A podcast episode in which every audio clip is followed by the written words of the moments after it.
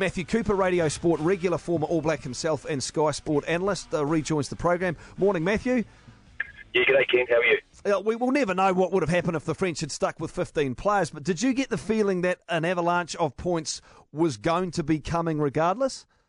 Oh, not not to the extent that it happened, but I I probably had a, a fair assumption after watching that first uh, first hour of the game. I suppose uh, Kent was the the All Blacks are great at opposition. It takes time for them, particularly in their first first up test. It takes time, takes a while. Um, I think one thing you've got to always re- you, you mentioned McKenzie and Laumape. I think you've got to remember too, regardless of those decisions, we'll probably talk about those. Regardless of that, the All Black bench, the All Black uh, replacements coming on. I mean, they are world class footballers, and you know the French would ne- French never had that, did they? They never had their replacements coming on. weren't going to have the same impact. When a team's fatigued um, like the French were, um, there was a there was a high chance that there were going to be a few points that were going to be on offer in the second half for the All Blacks. You know, in the last year, we were sort of discussing off air before. It seems like that the the All Blacks bench hasn't had that same sort of impact. It's like it took a year off. What was different about Saturday night? Uh, I think the. Uh, Oh, I think time. I think experience. I think the likes of uh, Tu'ungafasi. Um, you look at him now, and he looks comfortable. Um, he looks uh, he's pretty he's pretty pretty impressive, and isn't he in terms of what he did? But he he a type of player like him now is very settled in this team. He's a world class prop. Uh, we talk about McKenzie, Laumape, uh, Perenara. Um, you, you name those names, and you compare them with other other you know t- other replacements or other teams around the world. Um, those guys would waltz into any international international side. Did you see anything from the French at all in terms of the way they played, Matthew, and the use of their bench and the firepower, or maybe lack of, to think that they can get close to the All Blacks in either the second or third test? Not really. I I, I felt that uh, the passion was there, Kent. I felt the um, you know Morgan Parra played very well. He kicked goals brilliantly. Um, nothing really there that I didn't know that I was expecting from the French. I, I thought very physical. You know, they were in the fight. Totally agree. The first 40, they came away with the lead.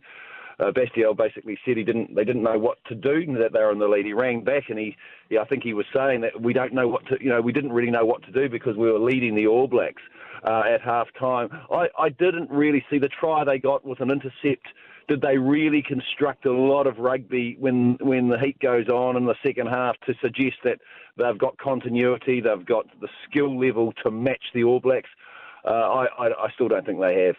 So, so if you are those guys, then you know, like you said, but they they couldn't see how to do it. He's had some time now to have a look. In your suspicion, Matthew, if you're the French team and you've seen what cards they've got, what can they do this week then to find some attack? Like, what is something that might work against the All Blacks?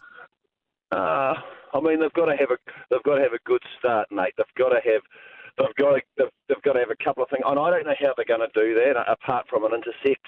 Um, uh, maybe they get a maybe they get a, a try from a, a line out early in the piece, and um, you know driving you know, from from a, from a five metre scrum, and they get over and they get a bit of a lead. If they get a bit of a lead against the All Blacks, the passion comes in. They grow them. They, know, they grow an arm and a leg. These guys, we know that they can. Um, and the All Blacks would have to have a really off day. I, I, I just think that's the that's the the challenge for this French side. That is, um, you know, is a side which have got good players, but if you match them, if you save them, if you match them against our fullback against their fullback, our centre against theirs, our 10 versus their 10, if you do all that, you really do analyse on a skill based level that we're a better side.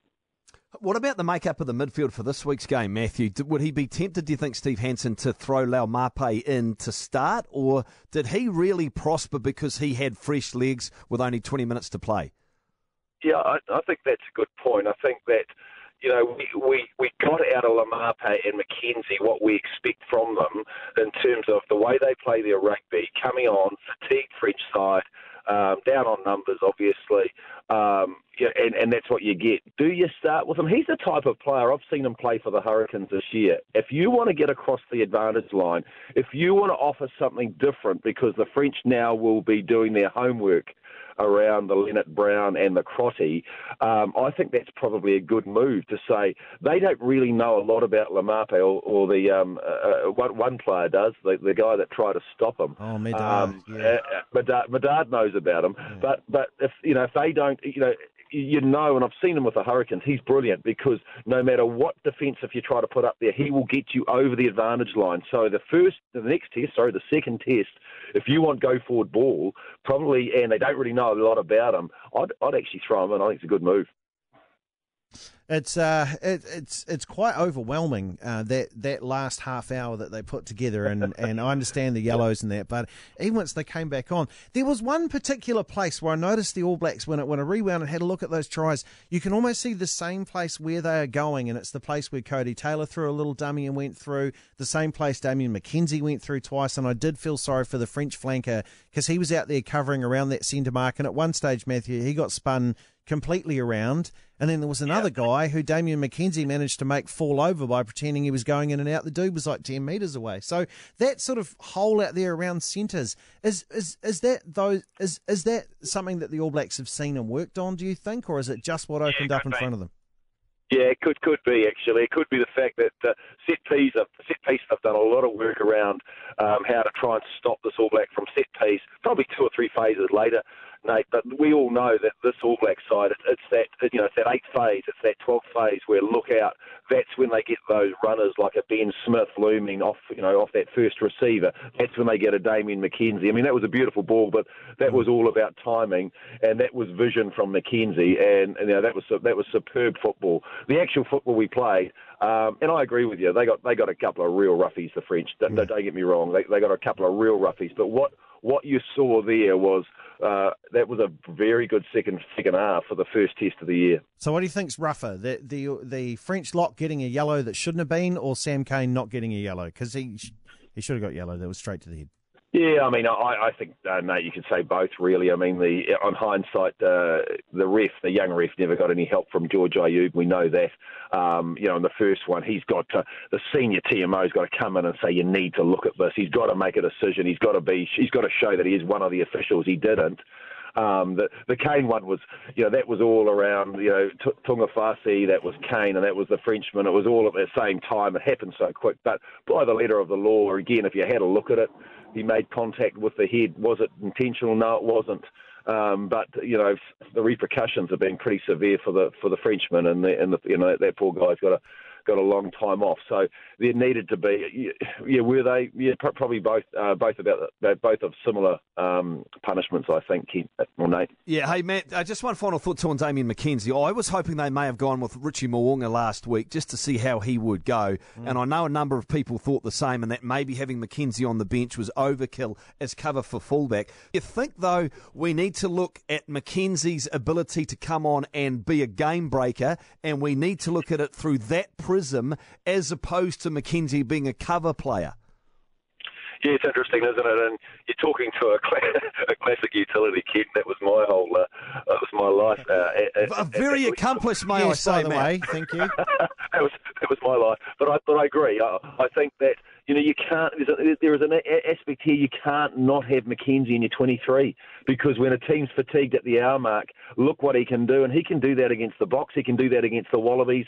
And you know, if you're thinking about having a guy that can be a game changer in that 23, um, you know, he, and he's he's done enough for me to suggest that he was a very good fullback by the end of last year. He turned into a very good Test fullback.